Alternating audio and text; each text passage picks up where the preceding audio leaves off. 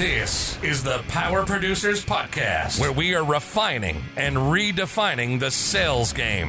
Rule number one is you have to believe in yourself. You're the only one who doesn't think you belong in this appointment. The prospect has already validated your existence by scheduling time with you.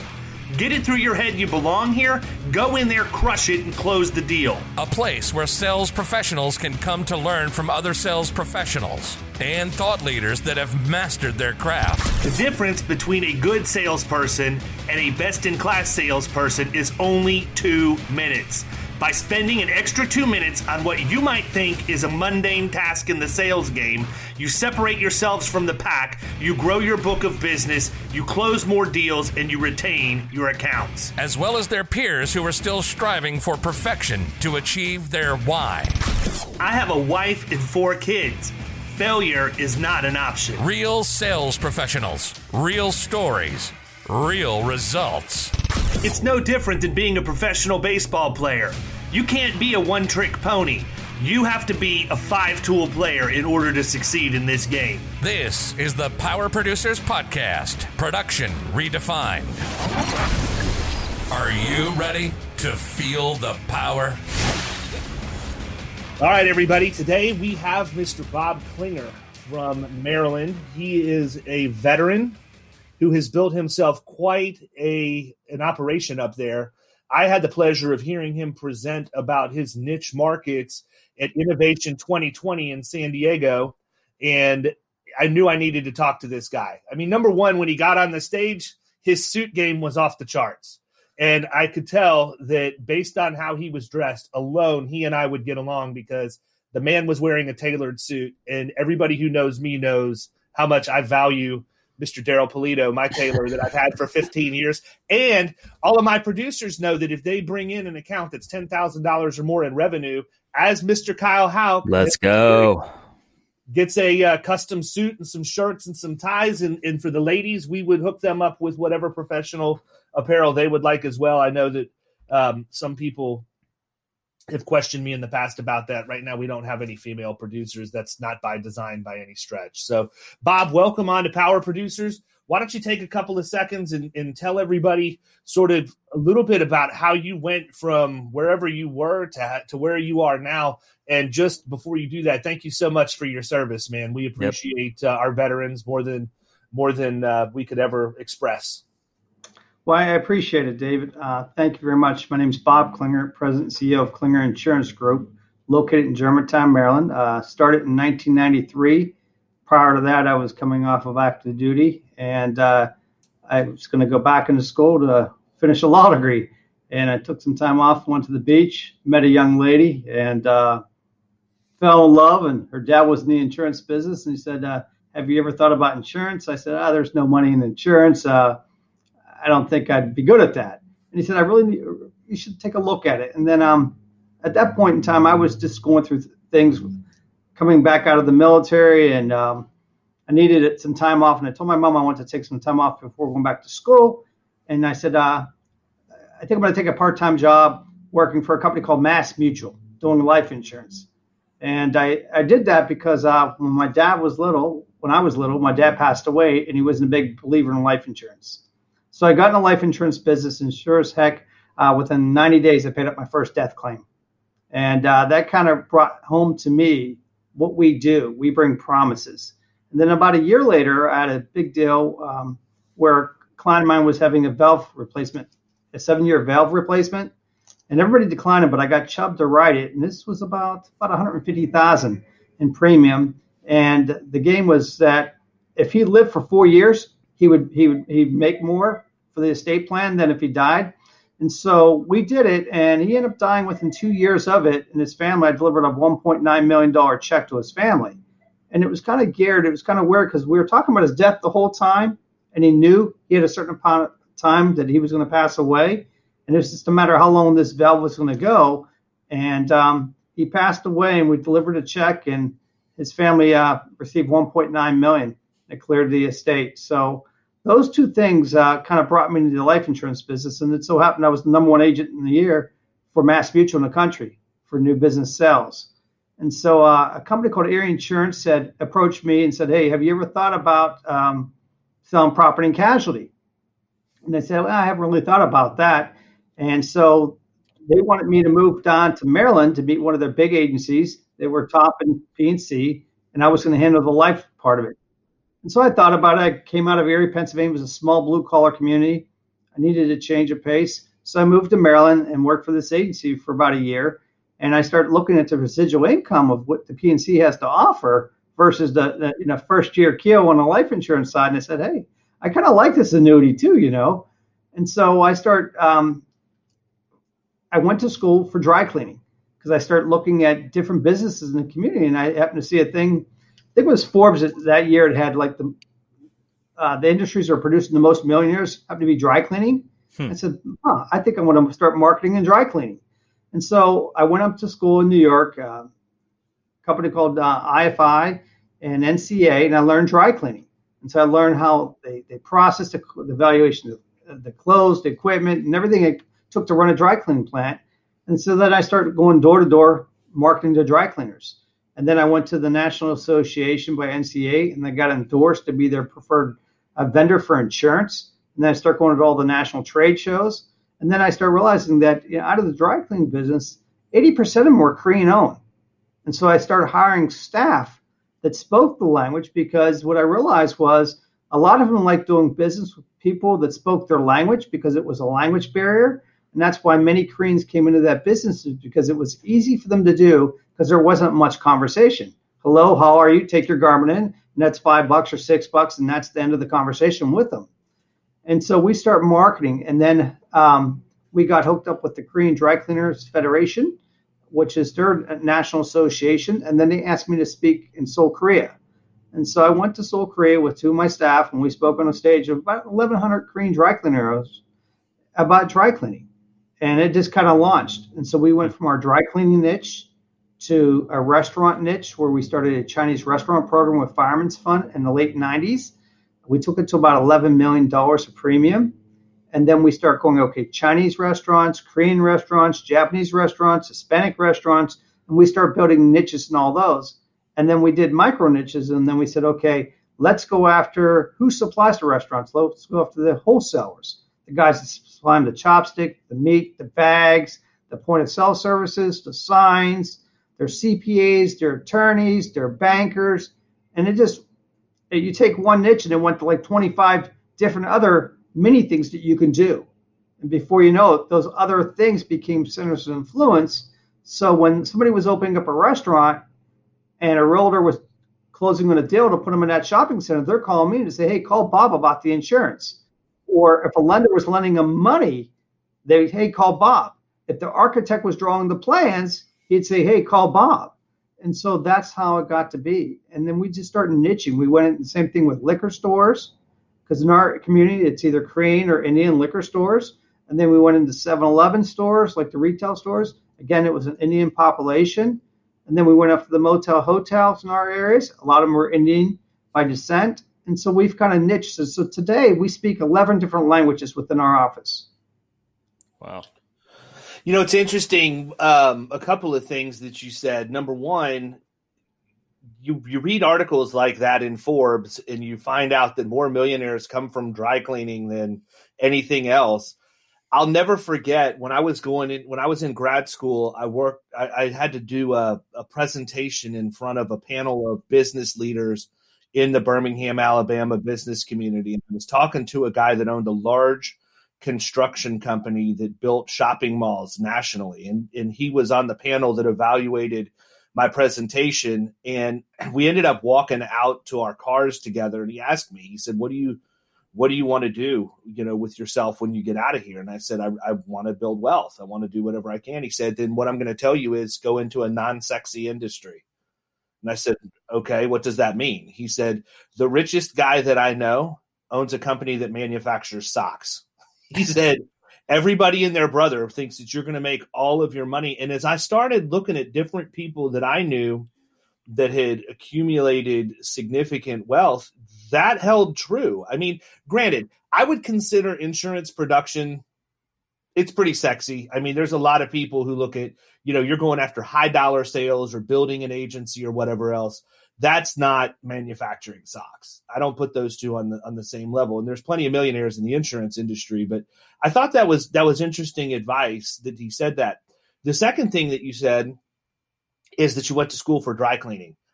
I think it's amazing how little people do to invest in understanding the industries that their targeted prospects and their clients are in and all they want to do is sell a product right? That's one of my one of my main things i talk about is you know i'm not here to sell you a product i'm here to help you solve a problem. And we look at what the problem is. Most agents don't have that ability because they don't understand the operational aspect of the business and early on, I realized that if I really wanted to get credibility with middle market commercial companies, one thing I would do is put on jeans, t shirt, and some work boots, and I would go work. I've done everything from work with putting in a pool deck with a concrete company to working on the assembly line for a manufacturing facility because I wanted to understand the pieces and parts of what made their operation tick so that I could give them the best advice and learn as much around, about the operational end of their business as I could. Probably a little bit of that comes from the fact I ran grocery stores for the first 10 years of my adult life. Um, it's an interesting, we talked about it on another podcast. It's an interesting dynamic because the ability to move up and excel in that industry and make good money. I mean, I was at six figures at 21 years old might as well have been a millionaire. I didn't have a wife or kids or any way to spend all the money I was making, and I was working 100 hours a week. But there's really no, at that time, I can't speak for what it is now. There was no real qualifications. It's like if you were the one who could stock the fastest, you were going to get promoted to manage the stock crew. And if your stock crew did well, then you would be an assistant manager and so on and so forth. There was no real path to how to get there. So when they when when I went in, I started as a stocker, and two years later, I was running a relatively profitable location. You know, they tried to give me a store two or three times, and I turned it down because I wanted to. That's the way I'm wired. If the person who fried the donuts didn't come in, I needed to know how to go in and get the dough ready, how to turn the fryer on, how to fry the donuts, finish them off, and all of that stuff. And until I worked every single job in the location I was responsible for. I wasn't willing to be responsible for that location. So I have so much useless skill right now for food prep and everything else. But if I ever decided I was going to go in and, and, go after grocery stores, I would probably do really well with that. Um, so I think there, there's a lot to be said about just that that general knowledge, and it's a place where if I was giving anybody advice that wanted to go into middle market production for sure. Go offer to work on site. If they have a restaurant, go work on go work in the kitchen, go work on the the prep line, whatever you can do to understand because you learn so much. Plus people talk, right? you know, if it's a big enough opportunity, you can learn a lot just from the people who you work side by side with, given given you their opinion on everything that's going on. And that's one of the ways when we do loss control visits, I find out the most is I just go and grain myself with the frontline employees. I yeah, I relate back to the military. I started out as a PV one. Then I was once that Corporal Klinger, but I didn't dress like Corporal Klinger on MASH. Um, and then I, I went up, eventually switched to uh, OCS and became an officer. So I was that one digging that foxhole when that platoon leader said, "Hey, we need this foxhole 11 feet by seven foot," and then he'd say, "Well, uh, not here, over there." After you've already dug it for four hours. And so I think before you can um, give somebody a task and purpose, you need to understand what it takes the time, the input, and the effort of it. And I thought, same thing with uh, the dry cleaning the restaurant or any other industry. I mean, we do field trips in my office. I actually take my staff out that are specialized in certain things, and I'll walk them through a restaurant from the loss control standpoint, from the front, the whole ways into the kitchen, and everything in between. So when they're talking to a client and they get a loss control recommendation and they see a list of 10 items, they understand what they're talking about. They're just not reading something off a piece of paper. And so, therefore, they can go back and say, is this really relevant or is it just move the tree away from the fire extinguisher pull button? You know, um, really take a look at it. And, they, and that helps alleviate a lot of the frustration for the client because they're talking their language, they understand what they're going through. And it's funny because two of the young ladies I hired actually owned restaurants at one time. And so they come in with a whole new set of experiences because they understand how someone feels to make a payroll, what happens when your chef or cook doesn't show up that day and now you're the chef or cook and everything else in between. And so I think that that rapport that you build with the client is different than someone just coming in just saying, "Let me see your policy and sell you something." It gives you instant credibility for you sure. better believe it. Yeah. Go ahead, Dave. Sorry. No, you're fine. Go ahead. You're. I, I was just curious what what your um, what the biggest challenge was for you transitioning from your military career into the insurance industry. It's it's obviously quite uh, quite a different you know scope. I think my biggest challenge was how to deal with employees. I came in with the of mentality, like, okay, you're not here at six, you're leaving at five. Why? You know, uh, because I was all in and I was gun ho, you know, and I expected everyone to think like me and be like me. And the fact is, you burn people out that way. And so maybe I burned out some good people over the years because of my intenseness. You know, I didn't want to know why. You know, if they just said someone canceled, I'm like, okay, I want to know. Don't tell me they canceled. I want to know why they canceled, who they went with, what care. I want the intel the whole way straight down, and, and it would just drive me crazy. And then I just had to mellow out a little bit and just realized that um, not everybody's going to think like you. In some cases, that's good. Maybe with your producers, you want them to think like you, but sometimes with some of your staff and things like that, you want them to have their own personality and own skill set. And so then I started hiring people that um, were smarter than me in other areas that maybe I had some shortcomings on. I'm not a big technology guy or, uh, you know, or things like that. So I hire people that are smarter than me and things that either A, I don't have the talent to do, or I don't have the time to do and I give people some space. And so I think that was the big thing coming in is that um, toning down that military a little bit when it comes to staff, but still not taking away that attack instinct of going out and hunting for new business. How many people? So, talk a little bit about your production team. How's that set up? Is everything? Because I mean, I know a ton of your stuff's got to be referral based, just based on how you've built it out. So, do you have a, a, larger inside sales team, or are they hybrid, where there's some inside, some outside, or do you have full out time outside producers? I'm 80 20, 80 in, 20 out. Everybody in my office is required to sell. If you hold a desk here, you need to you need to hit numbers. Um, we they have daily goals, weekly goals, quarterly goals, and they're highly incentivized to meet those goals. But mediocrity is is not an option it's not an option. And, and we make it known and we post the numbers in front of everybody every week so they can see why are these people up there knocking it out and why aren't you doing that? And then I can go back and measure it. I can look at the number of phone calls you've made. I can listen on your calls. I can look at the duration of the calls. I can look at the activity of what you're doing to see are you really giving it your all? And maybe you just don't have the skill set. And honestly, I've had to let some people go because maybe they were good at with the State Farm or an Allstate or or wherever they came from, but that's not what I'm looking for. And so I take more time to really hire someone, but I'm very quick to let somebody go. Yeah, I think that's where a lot of people make mistakes. I mean, it was that way even in retail. If you number one, you most of your mistakes are made in the hiring process, but if you don't get rid of them in that well within that 90 day window and they manage to become a problem child that's always a thorn in your side, you really don't have anybody to blame but yourself. And I mean, for me, I'm a softy to a certain degree. I put up with more than what I should from some people. And it, it's kind of interesting because one of my best friends was my was my co-manager back when I ran stores.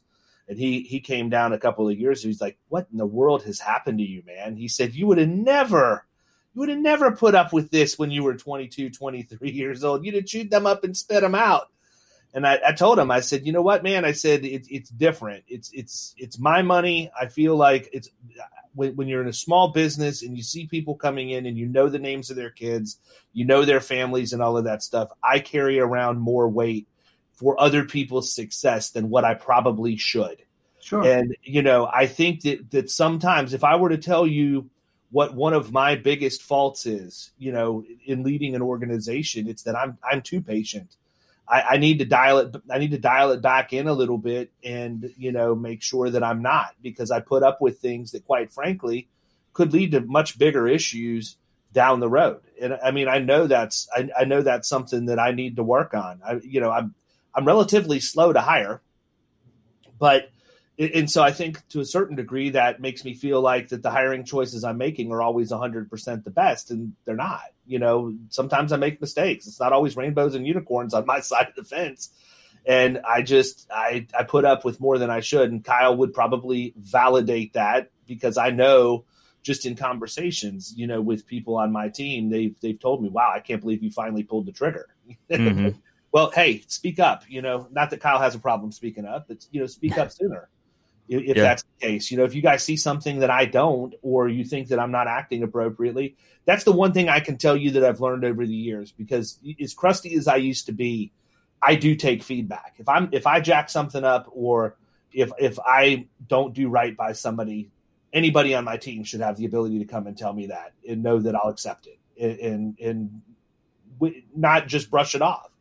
Um, so I think you know it's interesting because this is a whole different kind of leadership than playing sports or being in the military or even playing with somebody else's money, running a, a large you know a large team. I tell people all the time, my last job in retail was a hundred and fifty million dollar a year location with two hundred and fifty employees. That's a that's a good sized company by all stretch, you know, all, you know all accounts. So it's it's just it's interesting. It's interesting I mean, to how we adapt over time two of the hardest things I had to make decisions on. One time I had an Asian district for Mass Mutual agents, and I recruited, well, they recruited, and we had 15 producers. And I'm thinking, man, I'm going to light it up. Here I'm top of the table, and I got 15 more. We're really going to crush, you know. And three months, six months, about seven months into it, I went to the general manager. I said, look, I said, I've had it. I said, I am not in the business to be a babysitter you know, I can teach people, I can help them go out and close sales and things like that. But if they don't have the fundamental skills to do the things that need to be done, that's it. I said, I want to fire all of them. He looked at me, what? I said, look, if you take 15 of these guys, I've produced more than 15, and I spent 60% of my business helping them. I said, there's a problem with this. And I just let them all go. I let them all go you know, and then I'd go to these events and you hear you talk and say, oh, how many employees do you have? And you hear someone say, oh, I got 30, I got 40, I got 50. And I, when I was first young, I was like, wow, they got a big shop. And then I'd ask the next question about, um, you know, what is your total premium? What is your total revenue? And then we'd ask another question is, what is your total revenue per employee? And then you start realizing big is not always better. And then I, and I think back of when I was in Ranger School, I'd operate nine guys we'd come in and take out a whole village of nine because we all were the very best at what we did. And so I took that military and said, look, I'd rather have a smaller shop that's very, very good than having somebody that's 20, 25 people and you're carrying a bunch of dead weight in between. And so that's mm-hmm. why um, my staff are very competitive. It's funny because I employ all ladies, all ladies. I'm the only man. And my ladies are I often say they will kick you and kick you twice. They will double kick you. I mean, they're bright, they're beautiful. Double kick is the worst. Yeah, it's like a military. We double tap you. We just don't shoot you once. we shoot you twice. You know, and it's just the way it is with the way they are. I mean, their their skills of picking up on things from a client, you know, that extra sense that they have is is amazing. And I tell you, they are very aggressive, but they're polite, aggressive, and they're able to open up doors uh, to get a lot of things done. And so this past year, we went through the uh, the best study, the AM Best study, for best review, and they did a whole thing over like a three month looking at my financials, looking at the number of carriers, looking at how much business each CSR, each producer does, and they look at our EBITDA. And it was funny because we came number one in the country for our, our bracket of revenue among all agents in the United States because our profitability is through the roof. You know, we look nice. at everything we do. I mean, and that's very, very important. I mean, I challenge my insurance companies. When I first used to come in, you'd beg for an appointment to get in. Now, you know, I'm saying to them, what are you going to do for us? When they come in, I give them a report card. And I say, okay, I want you to do these 10 things and then come see me. Don't come in not prepared and just want to waste time because you got to see three agents every day. No, no. And then I want to say, okay, what are you going to do for me? What are you going to do to help support my nonprofit Klinger Cares for my community? And so I give them to donate a thousand, five thousand for backpacks or whatever we're doing. I had them do manicure, pedicure, spa treatments for my staff on different goals. You know, little weekend getaways, dinner, bowling nights. So I make them buck up because they have a lot of money, and I think a lot of agencies are afraid to ask them. Now, look, you have to produce for them. If you're making them money, as I said to Hartford, if you're telling me I'm making you 93 cents on a dollar because my loss ratio is 7%, we need to talk. You know, we sure. need to talk. And so that's what we do. I mean, we have enhanced compensation with all our carriers, and that's what we do.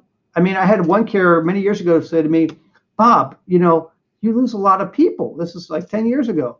I said, Well, you're telling me here that I'm your number one producer in your region. So that means I'm generating my loss ratio is great, my profitability is great, but you're complaining about me losing people. I said, Do you ever think of why I'm losing people?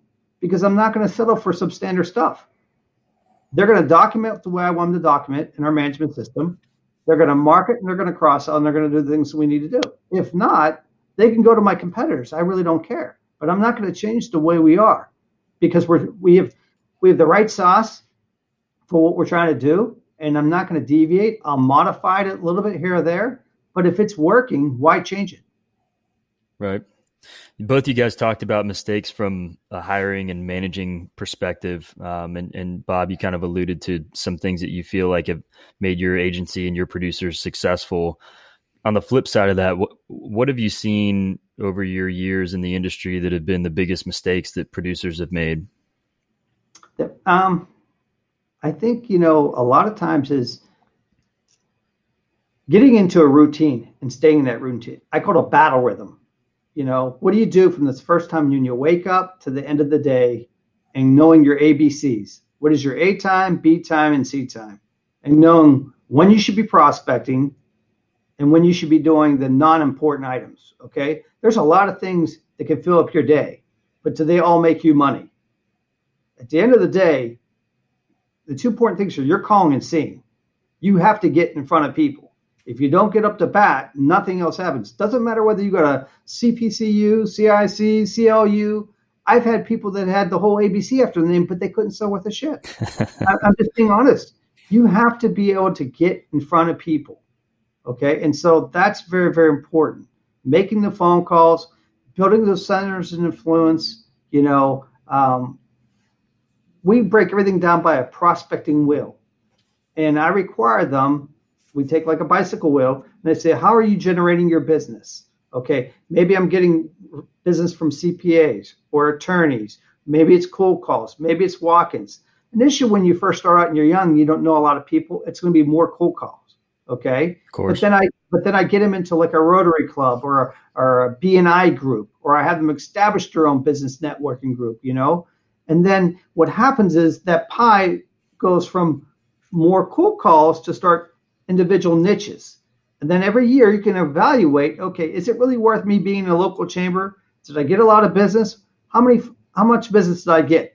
What percentage of my pie did I get? Yes or no? And then that lets them know, do I want to spend more of my time doing this or would I rather be at my BNI group where they gave me 35% of my revenue? And so you got to put systems in place, but then they got to be willing to follow those systems and you got to hold them accountable. So how do you measure that? Do you guys use the CRM? Do you have like we do? Dedicated, I mean, what, what do you use? Um, we use we use HubSpot. Oh, nice. So do we. Yeah, but the big thing is also what we do is this: if we have call nights or different call times, I can see the number of calls they make. And so it's funny when they tell me they made 300 calls or whatever, I can look and say, okay, you made 75. And then I could drill down on that there. So I know you're not, you know, it's, it's, it's, it's real obvious. So we can see that there and we can measure their activity because we have programs on the computers to measure how much of is it doing essential things versus non-essential things. And then I expect them, I don't want to see you in the office. So everybody in my office has three monitors, but my producers only have one. And the reason being is I don't want you to be comfortable. I don't want you here. I want you out in front of clients. Okay. And so that's a very big. Sounds familiar. I mean, yeah, I mean, look, other than company meetings or things like that, you need to be out. And so you need to have 15 to 25 seen appointments every week. Every week. And then, you know, it's that then we put it in the CRM, then we help you with your marketing plan. And so you've got to be willing to invest in your own business because this is the greatest industry in the world where you can come in, put a sign on the window, and open and virtually pay nothing. Versus if you own a restaurant, a dry cleaner, or a hotel, you're you're taking out loans, you're putting a half million, million, two million, and you got all that there. And I tell them, look, I'm giving you everything I didn't have when I first started out. When I first started out, I was a CSR, I was the receptionist, I was the guy cleaning up the trash. I did everything because I, I, I couldn't afford to hire anybody. But as I look back, it was great because I understood all those different duties and how long it took to do it and what did it take to get it done and done right. So I'm asking you to do two things call people, see people. I want you to get out in front of people I want you to build relationships with attorneys, CPAs, bankers, lenders, mortgage brokers, you know, and give, give, give, give, and you will get. But you need to be in front of people and you have to bring value. Yeah, you know, HubSpot makes it really hard for them to cheat. yeah. Oh, yeah. I had a guy that was telling me so my, one of my one of my top five things that I always talk about is it's never the process, it's always the person. The process works no matter who you are. You have to execute the process that has been defined, that has been proven to be successful to perfection. If you come to me and you're not making your numbers, or if I come to you and you're not making your numbers, and you say, well, you know, uh, it's just, you know, my emails aren't getting opened, you know, which is this is this is a real example from the recent past for us. My email templates in HubSpot just aren't working. They're not getting open. They're not getting clicked through. Okay, so what do I do? I immediately pick up the phone, call my IT guy, and say, please run me the email template reports for the last 30, 60, and 90 days for all producers because I'd like to compare the numbers. Well, so they do an email template as a follow, and they're pretty well written. It's not something that looks like it's automated. but it's to follow up on a cold call marketing drop. And then there's templates for following up on actual meetings and everything. So I ask my guys from a cold call marketing drop standpoint, I need you to get 25 to 30 a week with the expectation if we can get 15 to 20 that are reasonable, I'm happy with that. And so this guy's telling me how bad the system is and that cold calling might have worked for me 15 years ago, but it doesn't work on the streets anymore. And when the HubSpot report comes out in the last 30 days, nine, nine emails went out. And I'm like, you don't have a process problem, you have a volume problem. You yeah. know, if you if if you're not if you're only sending out nine, and I mean, what's crazy is the next closest person was 67. So I know, and, and that person's getting in front of people. They're getting the opportunities. They have good business in the pipeline. So, I mean, when you have a CRM, you know, again, one of the things I tell people all the time, you're not an agency until you physically sell a policy that requires you to administer an insurance product, right? Until then, you're a sales organization, period. You have to run your agency like you're a sales organization because you're trying to build that top line. Everything else is is going to fall into place after that. And i think that's where a lot of agencies screw up is you know i'm i'm not surprised at all that you have hubspot i knew you had to have a crm but definitely not surprised hubspot's the one that you picked because frankly it's probably the best bang for your buck so that knowing your personality and how you do things that makes a lot of sense. But there's so many agencies out there that don't do it, right? So when people ask about HubSpot, I'll take calls with them. I'll, I'll, I'll tell them how we're using it because we use the sales, the service, and the marketing modules in our firm so that we're generating tickets and tasks. And I, for me, I have to be able to log into a dashboard in table format and see how many tasks and tickets and things are stacked up because visually I know immediately where to go and solve the problem. Sure. If I've got somebody who's got tickets stacked up and it's a single employee that's not that's missing a part of a process or whatever, I know right where to fix the problem. So many agencies look at the price tag and they say, "No, that's too expensive. That's ridiculous. I'm not going to use it." They do the same thing with Zywave. We're big fans of Zywave. We, I mean, I tell, I joke about it all the time. I tell people my first two employees were Modmaster and Broker Briefcase. Hmm. my whole business is built off of us doing, or me personally doing, experience modification factor audits, and then which is the diagnosis, and then using broker briefcase is the treatment plan to fix all of the issues that are in there. I've been able to generate a lot of revenue using that approach. And I hear people all the time say, "Oh, their products are worthless. You know, it's, not what they represent." Whatever else, it goes back to what I said before. It's always the person, never the process. Either they shouldn't have bought that product to begin with because it just didn't fit their agency, or they bought it and they let it collect dust on a shelf somewhere and they didn't use it right. If you use it right, just like HubSpot, it's going to do everything you want it to do. The other thing for people listening that I would advise you on when you buy HubSpot, it's not a magic wand. You are buying a skeleton. You're buying a, a chassis, and you have to customize it and build the build the processes and the procedures around it. And that's not something that happens overnight. I don't care how much money you have, you don't have enough time unless you hire 15 developers to go in and all just build instant HubSpot. And even then, you're going to have your own set of issues because who knows if they're communicating with each other the right way and that everything talks to each other the way that it's supposed to. You know, so for me, if I give anybody any advice at all, if you if you spend the money to put a CRM in place with the automations, with the the, the tickets and the web forms and all the things that go into it, you're going to replace three people in yeah. my opinion. Two to three people is what that technology can replace. So if you take your average salary and multiply it by two and a half, you're not paying that much a year for HubSpot. Why wouldn't you do that? You know, and I think that it's we're in such an old school industry that it's just people have made a comfortable living doing things the way they've always done them. And you really have to be forward thinking to push the envelope. Well, it comes down to systems and processes. You know, every year when we get our contingencies, I take none of it personal. I put it all back in the business. I, I portion of it goes to fund my employees' 401ks and profit shares. Another portion goes into the technology pieces. Um, and so we're always enhancing our equipment, looking at what we're doing. But we're not afraid to take a look at a vendor and say, hey, you told us X, Y, and Z, and it's just not coming that way. And we're not willing, we're willing to fire them too, you know. And so there's accountability on both sides. I'm willing to spend the money, um, but I need you to back up what you said it could do, or or your service or whatever else. I'm not going to sit there and keep paying for something that's really not performing the way we need to perform. Now, if it's something on our end, I want to know that because I will hire people to to deal with that. I mean, I brought a guy that just worked for a company that HubSpot, and so I'm paying him seventy thousand dollars a year to, to run this. I mean, it is what it is. It's just the cost of doing business. But also, I have people in the Philippines that I pay a hell of a lot less to do the fundamental things of just the data entry stuff. And so it all offsets itself. How much? How, how do you guys go about marketing your niches? Are you doing a lot of? Um, I mean, I, am under the impression a ton of it is referral, but obviously you're doing other things too. What well, other stuff I mean, are you doing? You know, within the niches, we'll we'll advertise in their trade publications. Um, I'll go to their annual trade shows. Um, I'll be on some of their podcasts.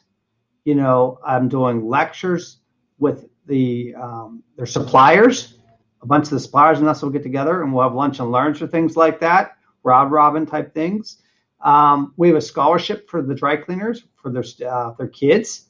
You know, their kids will. There's a board, and then we give out a thousand dollar scholarship every year and uh, we've given out three last year. And so we're active through their suppliers, through their newsletters, uh, through their websites, um, through their centers influence, um, and through their associations and trade shows and publications. I know one of the things that's big for you is Klinger Cares and what you do in the community. Why don't you talk a little bit about that? I was really impressed with the stuff you've done. We've done some things here um, with backpacks that are filled with school supplies uh, at the beginning of the school year. I know you guys did some really cool stuff with bikes, yeah. if I remember correctly. Talk about that for a few minutes. I, I think that, if anything, gives me chills is um, giving back. You know, I grew up um, pretty easy. I grew up pretty poor. And so being in this industry has given me a blessing and, and a standard of living to give back. And so we require all employees to do at least eight hours of minimum community service. And so we do some core things that I'm very passionate about. Um, I'm a veteran. Um, I'm a wounded veteran. And so we give back to um, whether it be Wounded Warriors, Operation Second T- Chance, Rising Angels. These are all nonprofits to help veterans after they get injured in combat, whether paying for flights, uh, paying for care, a lot of different things that they do. We do things with all the schools. We have 11 elementary schools in our area and we have four middle schools and two high schools. And so I have programs for the elementary schools where we do backpacks where every year we'll donate between 100 to 250. One year we did 500 among all of them. We'll fill them up with all the school supplies and things like that and issue them out.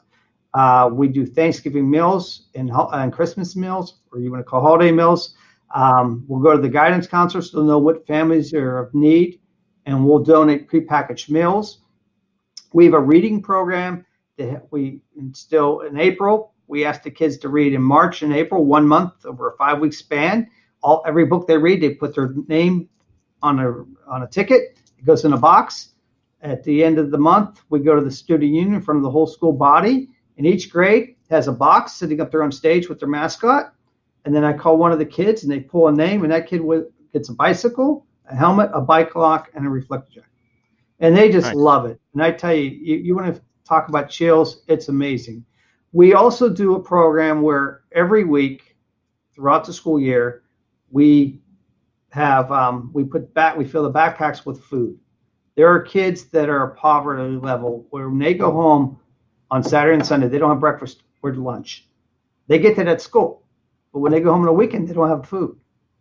So we spend about $8,500 a year for this program. And we pack the backpacks every week and we send them out to the schools. And then they give them the backpacks. The kids bring them back in on Monday. We pick them back up and we do it every week. We've done this program for three years. You know, um, so that's the elementary schools. The middle schools, we sponsor all their teams. Any type of team sports they do, we do all that for them there. Um, high schools, we do internships, and then we have scholarships for high schools as well. And then we sponsor their sporting events. And then we have something with the um, University of Maryland, where we'll bring students in. And then we have international um, with Korea and China, where we'll bring international students in business, and they'll come intern here for six months, learn about risk management or insurance or something like that, and then they'll go back to their country. And so we do that as well. Um, we do a program for it's called Rainbow Place. It, this is a home for abused ladies that are battered and they have nowhere to live, and so we'll buy we we donated computers to have these ladies learn how to write resumes and job skills, and I sent people there to help them train them how to build their own resumes. We donate food for the shelter there. We do holiday meals for those ladies while they're there. Um, one year we bought um, 100 golf umbrellas because they're going out for jobs and they needed umbrellas. We gave them golf umbrellas. Um, so we do that program there. We do another one called uh, Soup Kitchen. Soup Kitchen is where my staff will go there once a month and they'll make meals that'll go, it'll be donated out to the men's shelter or the women's shelter. We'll do that there. Uh, we do another soup kitchen in Frederick County where we're cooking it right there on the spot and handing out to the people coming off the streets and feeding them right there. So we've done a lot of different things. Um, that come to mind. I, I don't mean, know. I feel like you could get more involved, man. Yeah. you know, the thing is, this, I have one person. Her whole job is to take a look at what we're doing every month, and it's a counter straight out through. And then what we've done is we've created a, a foundation, a charitable foundation. And so this is all agencies can do this. You sit down with your tax accountant, look at what you're going to pay in taxes each year, set up this foundation, put the money into the charity. You get the write off, the charity, okay, mine's Fidelity, they will look at it when someone a 50C when a 501c3 wants me to sponsor them, they'll validate to make sure it's a legitimate charity. And if it is, they will then issue the funds. We do car shows, you know, raise money and things like that. Um, so we do a lot of different things, but I think, you know, giving back has been the greatest thing. It really, really has. And I think it's really rallied my employees around it too, because they enjoy it they enjoy it. It's not just coming to work; they're giving back to the community, or they're they're wanting to do things. We did things with the Girl Scouts, things with the Boy Scouts. My son's Boy Scout, their trailer went down. They needed a new trailer. It was like 13 years old. We raised the money, bought them an old trailer, had Under Armour do all the logos in the back end for their trailer and things like that, so kids could go. Uh, two years ago, a kid wanted to go to Philmont. He didn't have the money. Single parent. Philmont cost about two grand. I made him work for it. We donate the money. It's awesome. You know? and, and, what I asked him to do is go back and give back up to the community. So he worked with the local park, building some benches and doing some cleanup work. And therefore, you know, we, we donate the money. Very cool. Yeah, I think that's great, man. I mean, in when you come from humble beginnings, um, regardless of the level of success that you get, I think that many people tend to do exactly what you're doing. A few don't, maybe not on the same scale that what you're doing, but I mean, I, I love it when I can can surround myself with people who um, check their ego at the door. Well, you, what you will find is in our industry, there are so many compassionate agencies you'll see, whether through IOA or other industries. Uh, some of my great friends like Chris Paradiso, Mike Stroms, a lot of these guys, they give back and they really do a great job within their community, whether it's their Flag Day or Claudia McLean. I mean, these people are amazing what they do. And so I think I think a lot of times we do more important things than our major carriers do. You know, naturally the insurance carriers, they want a big golf outing, this or that but the touching at home locally within the community, no one does it better than independent agents. I, I agree with that. I agree with that wholeheartedly. And those are the ones we know about. You sure. know, a lot of people, a lot of people just quietly go about doing the exact same thing, and you know, you never, you never realize it's happening. But, but certainly, I, I agree with you. I think from an industry standpoint, the ability to earn and build wealth is not capped at all. It's capped by your own desire to succeed in the team that you build and the ability to give back and make an impact in the community and, and do the things that we're capable of doing. I just I don't know of any other industry where they have that ability. I, well, I mean, I shouldn't say that where it's done. I think any industry has the ability, but the the fact, um, you know, your story your story uh, take the military out. I, I, didn't wasn't in the military but i mean i didn't grow up as a rich person. I didn't grow up I, I, knew what it was like to work man. I mean i got my first job because there was a person i wanted to go to church camp and there was a guy at the church who had a dog that was on a um, on one of the those stakes in the yard with the chain so that it couldn't run away. This is long before invisible fences were out sorry PETA in case you're listening um, but this dog would run around in circles and it dug this massive trench to the point that when I went back to see what I was supposed to do, you could only see like the top of the dog's back. That's how deep this was. And the deal was he needed me to fill in the trench for him. And if I would if I would spend the day filling in the trench, then he would pay for my scholarship to go to camp. It was only a couple hundred bucks, but it was a lot of money for me. Uh, you know, at, at 13, 14 years old. And, and this is back in the 80s. So it's bought you a lot more money back then too. So I worked all day long with a shovel, blisters on my hands. My hands were bloody by the time I was done. And when the guy came home, he said, "Not only did you work hard enough, my little brother actually came and helped me." He said, "I'm just going to take care of a scholarship for both of you. You guys did way better than I ever could have imagined." And he said, "But I want you to know, I own a chain of sporting goods stores, and as soon as you're old enough, you have a job with me. Just all you have to do is tell me when you're able to start working."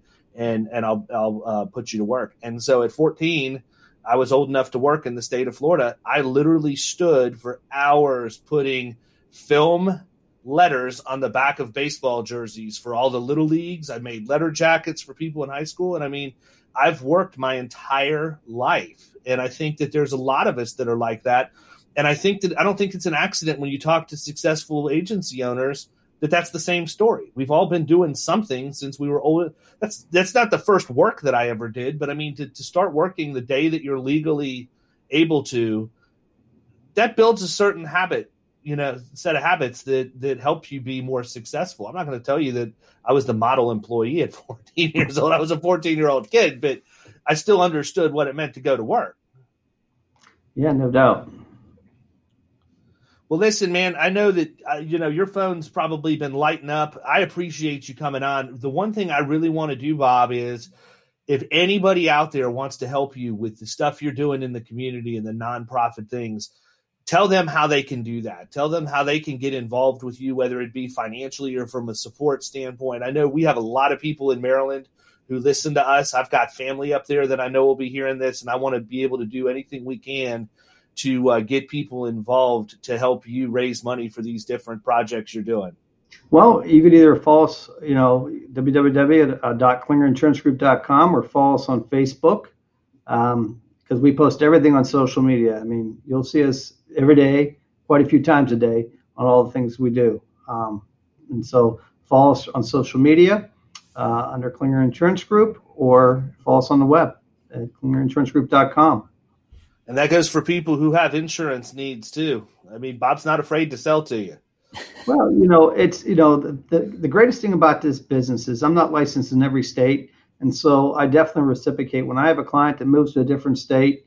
And the great thing is I've gotten to know so many different people. I call them up and say, "Hey, look, I have a friend that if you like the service we provide it, I'm sure you're going to like them. You know, they're top shelf as well, and we we do that handoff as well." And no pressure at all for the agency that you referred that to, right? no way, man. oh, Klinger's calling me with another lead. I can't live up to those expectations. so. Listen, I, pre- I appreciate your time this morning, man. It's been fun talking to you. I appreciate what you're doing for the industry.